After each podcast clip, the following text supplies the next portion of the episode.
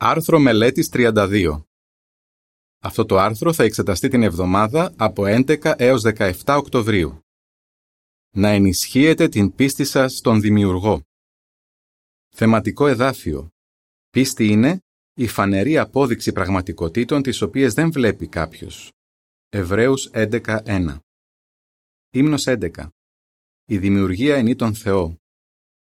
Περίληψη οι γραφές διδάσκουν σαφώς ότι ο Ιεχοβά Θεός είναι ο δημιουργός. Αλλά πολλοί άνθρωποι δεν το πιστεύουν αυτό. Επιμένουν ότι η ζωή εμφανίστηκε από μόνη της. Οι ισχυρισμοί τους δεν θα μας κλονίσουν αν προσπαθούμε σκληρά να ενισχύουμε την πίστη μας στον Θεό και στην Αγία Γραφή. Το άρθρο μας θα εξηγήσει πώς μπορούμε να το κάνουμε αυτό. Παράγραφος 1. Ερώτηση. Τι έχετε διδαχτεί σχετικά με το δημιουργό μας; Αν ανατραφήκατε ως μάρτυρας του Ιεχωβά, πιθανότατα μάθατε για τον Ιεχωβά από νεαρή ηλικία. Διδαχτήκατε ότι εκείνος είναι ο δημιουργός, ότι έχει ελκυστική προσωπικότητα και ότι έχει στοργικό σκοπό για την ανθρωπότητα. Παράγραφος 2. Ερώτηση. Πώς βλέπουν μερικοί όσους πιστεύουν ότι υπάρχει δημιουργός; Ωστόσο, πολλοί άνθρωποι δεν πιστεύουν ότι υπάρχει Θεός, πόσο μάλλον ότι είναι ο δημιουργός. Αντίθετα, πιστεύουν ότι η ζωή ξεκίνησε τυχαία και έπειτα εξελίχθηκε σταδιακά από τις αποκαλούμενες απλές μορφές ζωής σε πιο περίπλοκες. Μερικοί από αυτούς τους ανθρώπους είναι πολύ μορφωμένοι.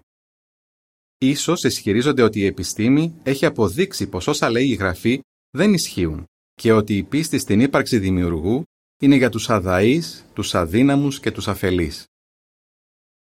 Παράγραφος 3. Ερώτηση. Γιατί είναι σημαντικό να οικοδομούμε την πίστη μας; Θα κλονίσουν οι απόψεις που εκφράζουν κάποιοι σημαίνοντες άνθρωποι την πίστη μας ότι ο Ιεχωβά είναι ο στοργικός μας δημιουργός. Αυτό εξαρτάται σε μεγάλο βαθμό από το γιατί πιστεύουμε ότι ο Ιεχωβά είναι ο δημιουργός. Το πιστεύουμε επειδή κάποιος μας το είπε ή επειδή αφιερώσαμε χρόνο για να εξετάσουμε προσωπικά τις αποδείξεις; Όσα χρόνια και αν είμαστε μάρτυρες του Ιεχωβά, όλοι χρειάζεται να οικοδομούμε συνεχώς την πίστη μας. Αν το κάνουμε αυτό, δεν θα παραπλανηθούμε από τη φιλοσοφία και την κενή απάτη ανθρώπων που διαφωνούν με τον Λόγο του Θεού.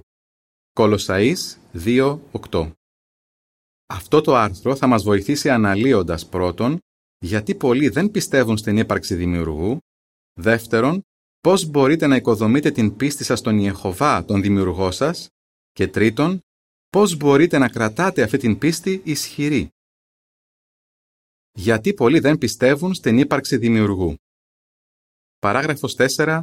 Ερώτηση.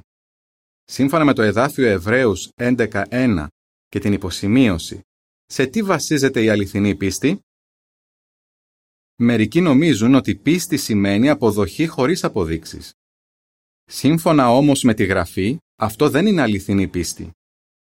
Το εδάφιο Εβραίους 11.1 αναφέρει «Πίστη είναι η βεβαιωμένη προσδοκία αυτών για τα οποία ελπίζει κανείς, η φανερή ή αλλιώς πιστική σύμφωνα με την υποσημείωση απόδειξη πραγματικοτήτων τις οποίες δεν βλέπει». Προσέξτε ότι η πίστη σε όρατες πραγματικότητες όπως είναι ο Ιεχωβά, ο Ιησούς και η ουράνια βασιλεία βασίζεται σε πιστικές αποδείξεις. Ένας μάρτυρας που είναι βιοχημικός το έθεσε ως εξής. Η πίστη μας δεν είναι τυφλή πίστη που αγνοεί τα επιστημονικά δεδομένα. Παράγραφος 5. Ερώτηση. Γιατί πιστεύουν πολλοί ότι η ζωή ξεκίνησε χωρίς δημιουργό; Θα μπορούσαμε να ρωτήσουμε. Αν υπάρχουν πιστικές αποδείξεις για την ύπαρξη δημιουργού, τότε γιατί πολλοί άνθρωποι πιστεύουν ότι ο Θεός δεν είχε καμιά σχέση με την προέλευση της ζωής; Μερικοί απλώς δεν έχουν εξετάσει προσωπικά τις αποδείξεις. Ο Ρόμπερτ, ο οποίος είναι τώρα μάρτυρας του Ιεχοβά, λέει: Εφόσον στο σχολείο δεν γινόταν ποτέ λόγος για τη δημιουργία, θεωρούσα ότι δεν αληθεύει. Είχα πια περάσει τα 20 όταν συζήτησα με μάρτυρες του Ιεχοβά και άκουσα τα λογικά και πιστικά επιχειρήματα υπέρ της δημιουργίας από την Αγία Γραφή. Η υποσημείωση αναφέρει. Σε πολλά σχολεία, η δημιουργία δεν αναφέρεται ως πιθανή εξήγηση για την ύπαρξή μας. Κάποιοι εκπαιδευτικοί λένε ότι κάτι τέτοιο θα παραβίαζε τη θρησκευτική ελευθερία των μαθητών. Τέλος υποσημείωσης. Τα ακόλουθα αποτελούν συμπληρωματικές πληροφορίες. Έκκληση στους γονείς. Γονείς, να προσπαθείτε να είστε ενήμεροι για το τι διδάσκονται τα παιδιά σας στο σχολείο. Τι γίνεται αν διαπιστώσετε ότι διδάσκονται φιλοσοφίες που αντίκεινται στη γραφή; Να χρησιμοποιείτε τις εκδόσεις μας για να βοηθάτε τα παιδιά σας να κάνουν λογικούς συλλογισμούς γύρω από πιστικές αποδείξεις.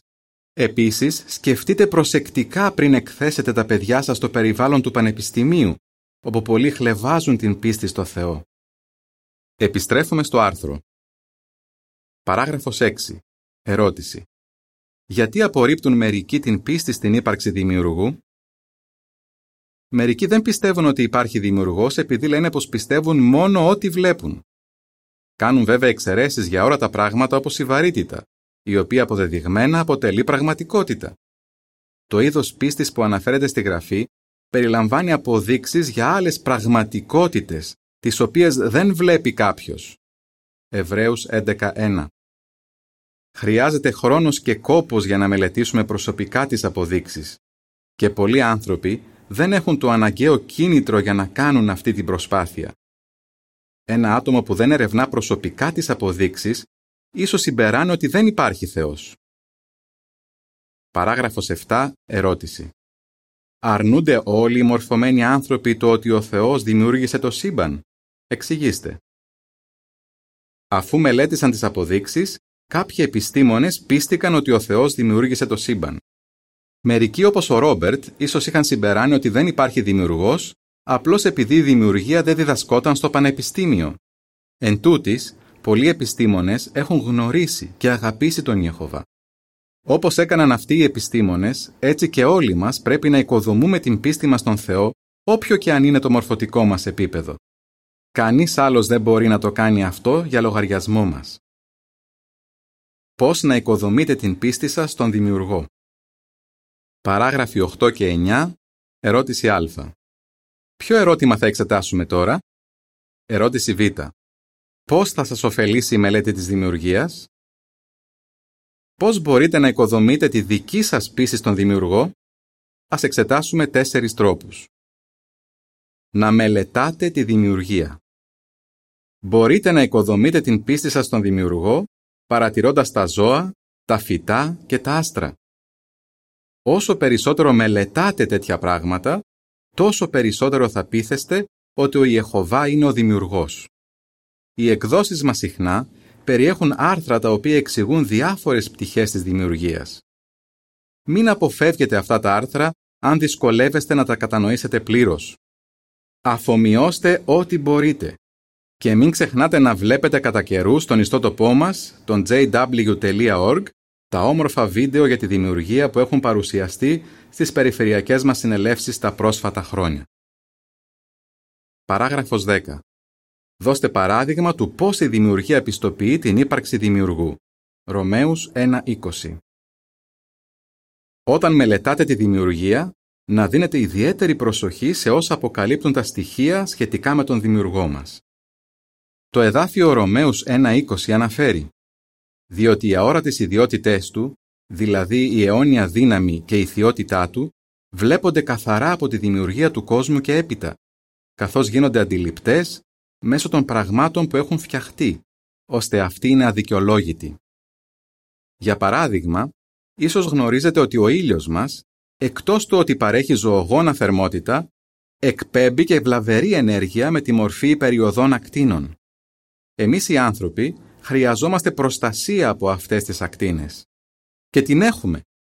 Πώς; Το σπίτι μας, η γη, διαθέτει προστατευτική ασπίδα, ένα στρώμα όζοντος, το οποίο δεν αφήνει τη βλαβερή ακτινοβολία να περάσει.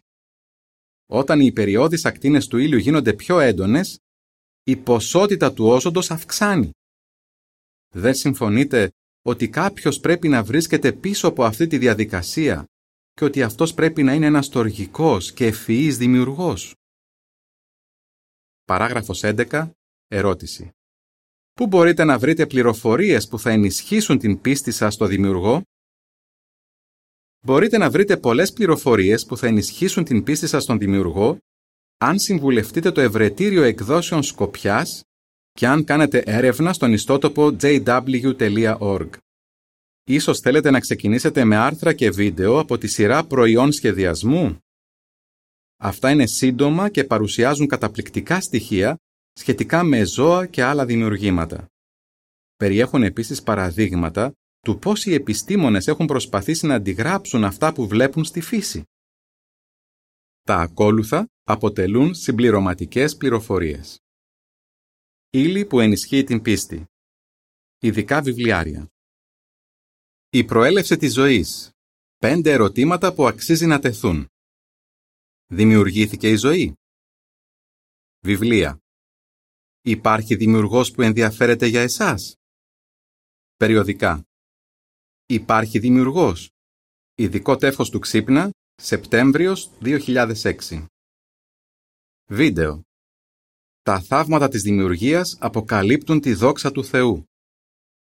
Σειρές άρθρων. Προϊόν σχεδιασμού στο Ξύπνα και στον ιστότοπο jw.org.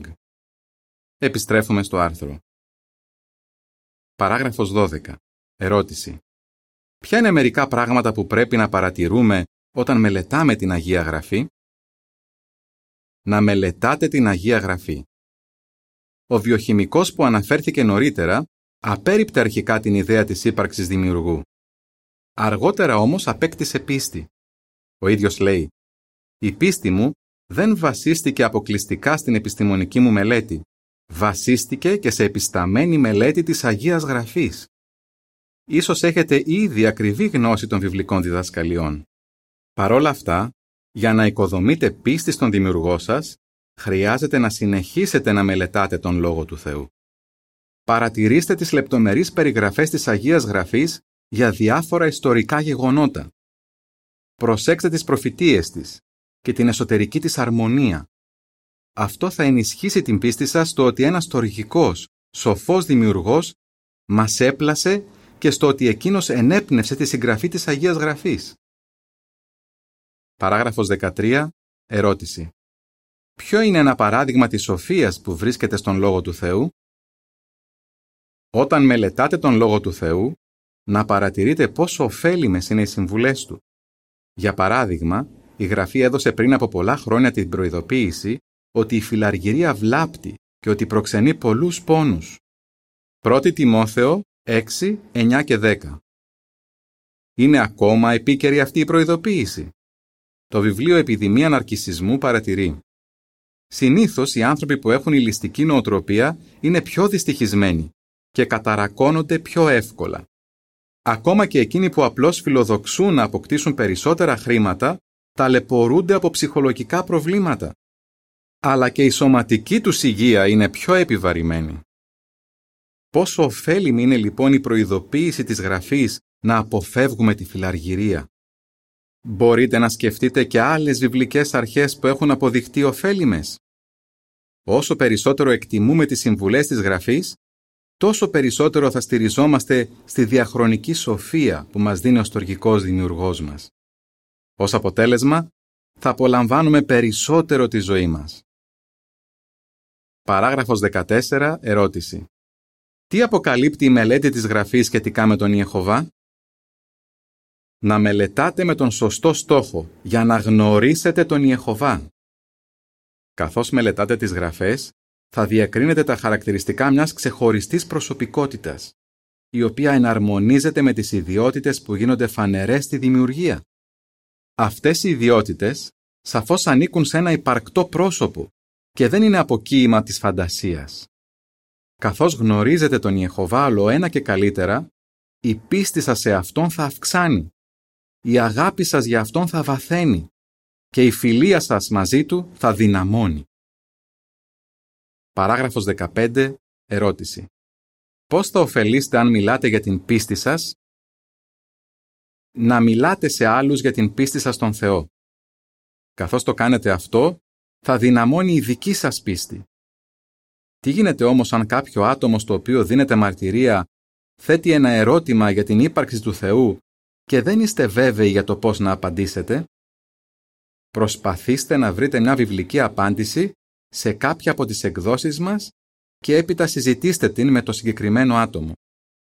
Μπορείτε επίσης να ζητήσετε τη βοήθεια κάποιου έμπειρου μάρτυρα. είτε το μη ομόπιστο άτομο δεχτεί τις απαντήσεις από τη γραφή, είτε όχι, εσείς θα ωφεληθείτε από την έρευνα που θα κάνετε. Η πίστη σας θα γίνει ισχυρότερη. Ως αποτέλεσμα, δεν θα είστε ευάλωτοι στους ψευδείς ισχυρισμούς των δίθεν σοφών και διανοουμένων οι οποίοι λένε ότι δεν υπάρχει δημιουργός. Να διατηρείτε την πίστη σας. Παράγραφος 16. Ερώτηση. Τι μπορεί να συμβεί αν δεν συνεχίσουμε να οικοδομούμε και να διατηρούμε την πίστη μας; Όσα χρόνια και αν υπηρετούμε τον Ιεχωβά, πρέπει να συνεχίσουμε να οικοδομούμε και να διατηρούμε την πίστη μας σε Αυτόν. Γιατί; Επειδή αν δεν προσέχουμε, η πίστη μας μπορεί να εξασθενήσει. Θυμηθείτε ότι η πίστη περιλαμβάνει αποδείξεις για αόρατες πραγματικότητες.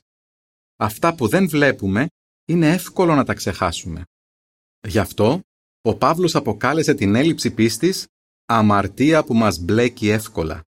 Εβραίους 12.1 Πώς μπορούμε λοιπόν να αποφεύγουμε αυτή την παγίδα; Παράγραφος 17. Ερώτηση. Ποια βοήθεια χρειαζόμαστε για να διατηρούμε την πίστη μας; Πρώτον, να οικετεύετε τον Ιεχωβά για το Άγιο Πνεύμα Του και να το κάνετε αυτό συχνά. Γιατί; Επειδή η πίστη είναι πτυχή του καρπού του πνεύματος. Δεν μπορούμε να οικοδομούμε πίστη στον Δημιουργό μας και να τη διατηρούμε χωρίς τη βοήθεια του Αγίου Πνεύματός Του. Αν ζητάμε από τον Ιεχωβά το Πνεύμα Του, θα μας το δίνει. Μάλιστα μπορούμε να προσευχόμαστε «Δώσε μας περισσότερη πίστη». Λουκάς 17.5 Παράγραφος 18. Ερώτηση. Σύμφωνα με τα εδάφια Ψαλμός 1, 2 και 3, ποιο προνόμιο μπορούμε να έχουμε; Επιπρόσθετα, να κάνετε τακτικά προσωπική μελέτη του Λόγου του Θεού. Τα εδάφια Ψαλμός 1, 2 και 3 αναφέρουν «Αλλά βρίσκει ευχαρίστηση στον νόμο του Ιεχωβά και διαβάζει τον νόμο του χαμηλόφωνα ημέρα και νύχτα. Αυτός θα είναι σαν δέντρο φυτεμένο δίπλα σε ριάκια νερού, δέντρο που καρποφορεί στην εποχή του και που το φύλλωμά του δεν μαραίνεται. Οτιδήποτε κάνει αυτός θα επιτύχει. Όταν συντέθηκε αυτός ο ψαλμός, ελάχιστοι Ισραηλίτες είχαν πλήρες αντίγραφο του νόμου του Θεού. Ωστόσο, ο βασιλιάς και οι ιερείς είχαν πρόσβαση σε αντίγραφα και κάθε 7 χρόνια γίνονταν διευθετήσεις ώστε οι άντρες, οι γυναίκες, τα παιδιά και οι ξένοι κάτοικοι στον Ισραήλ να ακούν μια δημόσια ανάγνωση του νόμου του Θεού. Δευτερονόμιο 31, 10-12 Την εποχή του Ιησού, ρόλοι των γραφών μπορούσαν να βρεθούν μόνο στα χέρια λίγων, καθώς και στις συναγωγές. Αντίθετα, σήμερα οι περισσότεροι άνθρωποι έχουν πρόσβαση τουλάχιστον σε κάποια τμήματα του Λόγου του Θεού. Αυτό είναι αληθινό προνόμιο. Πώς μπορούμε να δείχνουμε ότι το εκτιμούμε; Παράγραφος 19. Ερώτηση. Τι χρειάζεται να κάνουμε για να κρατάμε την πίστη μας ισχυρή; Μπορούμε να δείχνουμε ότι εκτιμούμε το προνόμιο να έχουμε τον Λόγο του Θεού διαβάζοντάς τον τακτικά. Δεν έχουμε το περιθώριο να αφήνουμε την προσωπική μελέτη στην τύχη, για όταν θεωρούμε πως ευκαιρούμε. Αν τηρούμε ένα τακτικό πρόγραμμα μελέτης, θα κρατάμε την πίστη μας ισχυρή. Παράγραφος 20. Ερώτηση. Τι πρέπει να είμαστε αποφασισμένοι να κάνουμε; Ανόμοια με τους σοφούς και τους διανοουμένους αυτού του κόσμου, εμείς έχουμε στερεή πίστη η οποία βασίζεται στον Λόγο του Θεού. Ματθαίος 11, 25 και 26 Χάρη στη μελέτη αυτού του Ιερού Βιβλίου, ξέρουμε γιατί επιδεινώνονται οι συνθήκες στη γη και τι πρόκειται να κάνει ο Ιεχωβά για αυτό. Ας είμαστε λοιπόν αποφασισμένοι να ενισχύουμε την πίστη μας και να βοηθήσουμε όσο το δυνατόν περισσότερους ανθρώπους να αποκτήσουν πίστη στο Δημιουργό μας. Και ας αποβλέπουμε στον καιρό κατά τον οποίο όλοι όσοι ζουν στη γη θα απηχούν τα λόγια του εδαφίου Αποκάλυψη 4.11. Άξιος είσαι η Εχωβά Θεέ μας, να λάβεις τη δόξα επειδή εσύ δημιούργησες τα πάντα. Πώς θα απαντούσατε; Εξηγήστε τι είναι η πίστη και τι δεν είναι. Ποιοι είναι μερικοί τρόποι με τους οποίους μπορείτε να οικοδομείτε την πίστη σας στον Δημιουργό; Πώς μπορείτε να κρατάτε την πίστη σας ισχυρή; Ύμνος 2. Η Εχωβά είναι το όνομά σου. Τέλος του άρθρου.